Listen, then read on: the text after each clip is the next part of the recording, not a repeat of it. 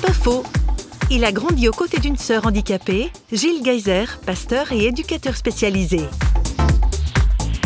J'ai grandi dans une famille, j'ai grandi dans un, on pourrait dire un lieu, mais c'est pas seulement le lieu, mais c'est vraiment l'habitation où Dieu fait partie de ce monde.